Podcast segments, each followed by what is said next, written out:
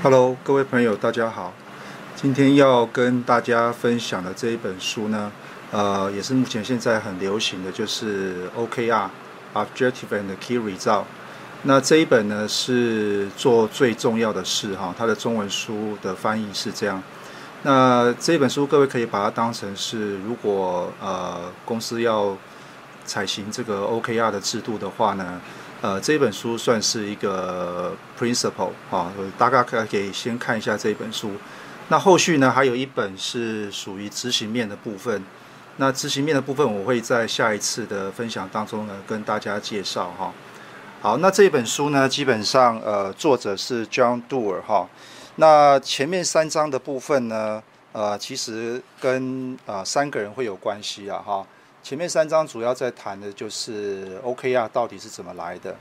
那事实上呢，第一个跟这个有关系的是 Peter Drucker，我想大家应该都很了解他，他是二十一世纪呢最伟大的一个管理思想家哈。其实他在一九五四年的时候，他就提出了这样子一个 MBO 的概念。MBO 呢，我们把它翻译过来叫做目标管理，哈，就是 Management by Objective，哈。那他那时候研究的时候就发现到说，只有参与决策行动方案的人呢，呃，大家才可以比较可能坚持到底。也就是说，你是这个团队的一份子，那每一个人都有参与到，那其实才比较有机会去达成目标嘛。那所以呢，呃，简单来讲就是说，呃，大部分的公司呢都是用 KPI 来去做这个 MBO 的一个这个执行嘛，哈。那也就是说，把公司的目标。啊，然后转换到各个部门去，或是个人的目标。但后来为什么 KPI 会出了一些问题呢？啊，主要就是说，大部分的 KPI 的设定啊，都是跟营业额啊，或是利润会有关系。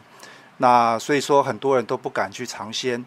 啊，因为如果做不到业绩，可能会被会被会被处罚啊，或者说啊有一些这个这个啊不好的一些措施哈。那所以说导致说 KPI 呢最后就就失效了哈，就失效。那还有一个很严重的就是说，如果各位啊在公司内部执行这个 KPI 的时候，也常常发现到说各部门之间可能会啊大家是这个坚守壁垒啊，就是各自为政。啊，所以会导致说整个公司的这个绩效呢，就会产生一些内部的这个一个斗争哈。那所以导致说这个目标啊，常常会混沌不明哈。所以啊，后来呢，这个 Intel 的那个前执行长叫 Andy Grove 哈，那他因为呢也也受到这个 Peter Druck 的一些影响哈，那他觉得 MPO 这个制度呢，其实是需要做一些调整的。于是乎呢，他就在 Intel 的内部呢，把这套系统呢取名叫做 IMBO，啊，就是 Intel 的这个 Management by Objective，啊，就是 Intel 的目标管理系统。那它跟这个啊 Peter Drucker 的提出来的不一样的地方呢，它把它拆解成两个部分，啊，就是 Objective and Key Result，这个就是 OKR 的前身。所以呢，Andy Grove 呢。呃，也有 OKR 支付的一个一个称呼了哈。那最后第三个呃最影响最大的人呢，就是这个 John doer 也就是这本书的一个作者哈。那么他也是呃 join 到这个 Intel 之后呢，深受 Andy Grove 的一个影响。那随后呢，就把 OKR 这个制度呢，把它发扬光大啊，把它发扬光大。那最最。呃，就是最重要的一个时机点呢，其实是这跟这个 Google 这家公司是有关系的哈。那么当时呢，这里面有提到哈，在这本书里面他有提到，就是说啊，当时 Google 的两位创办人哈，Larry Page 跟这个 Search Brain 哈，他们找了这个 John Doerr，他们认为说公司呢上轨道之后呢，确实是要有一套这样的一个系统哈来去执行啊，所以呢就找了 John Doerr 进来，然后把 OKR 这套制度呢。推广到 Google 的这样的一个组织哈，呃，也造就了就是说最近这几年呢，呃，大家都纷纷在谈这个 OKR，所以基本上哈，呃，目标管理这个东西基本上它不是一个新的名词哈，只是说呃，我们通常都是把一些新的东西啊，就认为说它是一个啊，好像就是呃要有一些新的作为，一些新的不同的一些做法。事实上，它的观念其实是一样的啊，只是说我们的做法、我们的思维呢啊，必须要去做一些改变了哈。好，这个是大概在前面三章的一个部分哈。那再来就是说呃。第四章的部分呢，它其实接下来呢，它都有谈到，就是说，那怎么样去实践这个 OKR？这边有提到这个所谓的四大超能力了哈。那我觉得这个也是，你可以把它想成是实践的做法哈。那第一个呢，他所提到的是专注于投入优先的药物哈，意思是说，你怎么样去找出最重要的事情？因为大家也都知道哈，公司呃的事情。尤其是这种集团企业哈啊，内部的这个大小事项力非常多嘛。那其实我们要怎么样去去找出我们要投入的一个一个事项哈？举例来讲，我常常说就是说，呃，过去我们在谈这个很重要的事情的时候，我们都讲 top three 啊，或者说 matrix three 啊，也就是说你可能要找出啊最重要的三件事情，也许这三件事情达成了，公司今年的目标可能就做到了哈。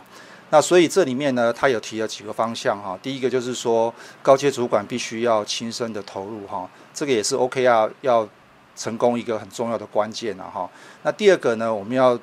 这个很清楚的去告诉我们所有的同仁哈，为什么就是 Why 跟 How 啊，要怎么做好。那第三个就是说，你的 Objective 跟你的 Key Result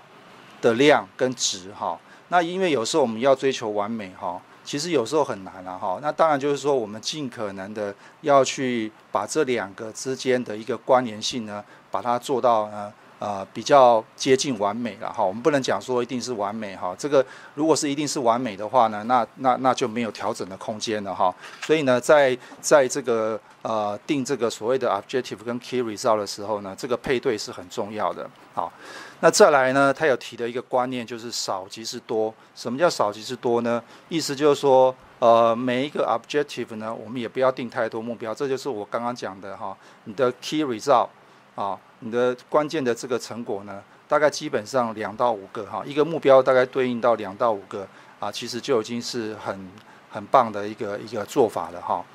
好，那这个是在第一个哈，呃，在实践者做法的时候，第一个很重要的一个超能力哈。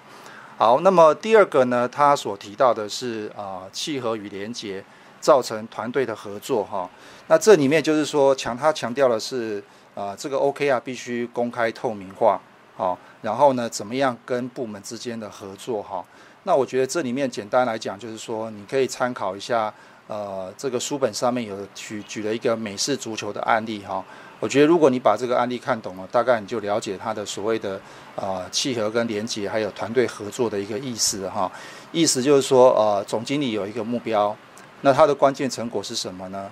那他就会交代给这个这个总教练，啊，那那总教练就会分配到底下的一些啊相关的一些这个这个教练或是相关的一些成员里面。啊，他们的目标会是什么？啊，所以那他的目标就会对应到所谓的 key result，只要他的 key result 能够达到，就代表他的目标能够达到。啊，那他的目标能够达到，也代表说上一层的这个关键的成果能达到，他的目标也能够达到。啊，以此类推。所以呢，我觉得这是一个非常明啊明明白的，非常一个啊很好的一个案例哈。所以你可以把这个部分呢稍微看一下。那每一个实践的部分，它大概都有举了一些案例啊。所以各位如果有空的话呢，也可以把这些案例呢、这些故事呢稍微看一下。那大概对于这本书呢，就会比较了解哈。那第三个他所提到的是追踪当责 （accountability） 这几个这个字哈。那就是说，你虽然是把这个 OKR 就是目标跟这个 Key Result 都定出来了，可是呢，我们都很少去 monitor。过去 KPI 会失败，其实有一个很大的原因，就是在于说，我们可能都是到年底的时候啊才来做 review。那其实年底到来做 review 的话，其实啊可能那个时间点都已经晚了啊，所以你都已经晚了哈。所以呢，在在这个这个追踪的过程当中啊，在这个这个目标定出来，还有 key result 定出来之后，你其实呢有可能看公司的做法哈，你有可能是 weekly 啊，有可能是 monthly 啊，或是 by quarterly 啊，去做一个 review 哈，看看你的 progress，你的进程大概达到了多少啊，如果有一些不适切的地方啊，就要做一些调整。这就是我们刚刚在前面第一个讲的哈，不可能是优秀的啊，就是我们尽不可能做到完美了哈，但是我们可以慢慢的去做一些调整，好，慢慢去做一些调整。所以这个追踪当责呢，啊也是非常重要的。那这里面他有提到的一个名词叫做 OKR 的生命周期，哈，生命周期哈。那这里面呃，或许有些公司可能比较大一点，它可能需要有一些用这个软体哈。用这个 OKR 的软体，哈，现在目前市面上也有一些公司呢，在在做这方面的东西。那我的想法是这样子，就是说，呃，如果一开始哈，我们在实践的过程当中，当然我们可以先先是用这种所谓的纸上谈兵的做法，哈，就是说我们可能就是先啊，就是用一个很简单的一个工具表单，啊，来来做这样的一个管理的动作，哈。那等到说大家。公司团员都很成熟之后，我觉得再去选择一套适合的软体呢，来做一个最终管理，可能会比较适切一点了哈。那这个当然应该要看公司的的定义了哈。那在在另外一本执行的这个 OKR 的这本书里面，它其实有提到，那这个我们之后呢再跟大家做分享哈。那第四个超能力呢，它这边所提到的是激发潜能哈，成就突破哈。那意思就是说，呃，怎么样去把一些能量呢灌注下去，然后呢去达成一些看似不可能的目标哈。那这里面他有举了 Google 的，好，那因为当时这个作者呢，John Doerr 呢是被 Google 这两位创办人邀请去执行的嘛哈，所以呢，在 Google 的这个 OKR 呢，其实可以拿来作为。啊，大家的一个参考的典范。那在这本书的那个呃最后的地方，他其实有把 Google 的 OKR 呢啊拿出来给大家参考哈。那这里面呢，我们就稍微讲一下 Google 的 OKR。那 Google 的 OKR 基本上分为两个哈，一个呢就是决心达成，意思是说啊这。这等于有点就是说公司既定的一个目标了哈，那这个目标其实是跟你的业务啊，跟你的业绩其实是有挂钩在一起的，所以呢，每一个人都必须要在期限之内 one hundred percent 的去达成。好，那第二个呢，就是我觉得比较棒的地方，就是说 Google 其实在它的这个呃工作的管理法，它是采取这个七十二十十的一个做法哈，也就是说百分之七十可能是在你自己的工作岗位上面好。那百分之二十呢，可能是呃跨部门沟通协调的一些工作。那剩下百分之十呢，可能是属于你自己的时间哈，你可以去做一些你自己的研究啊，或是说做一些这个研发的动作哈。那或是一些跳脱创意的一些执行的做法哈。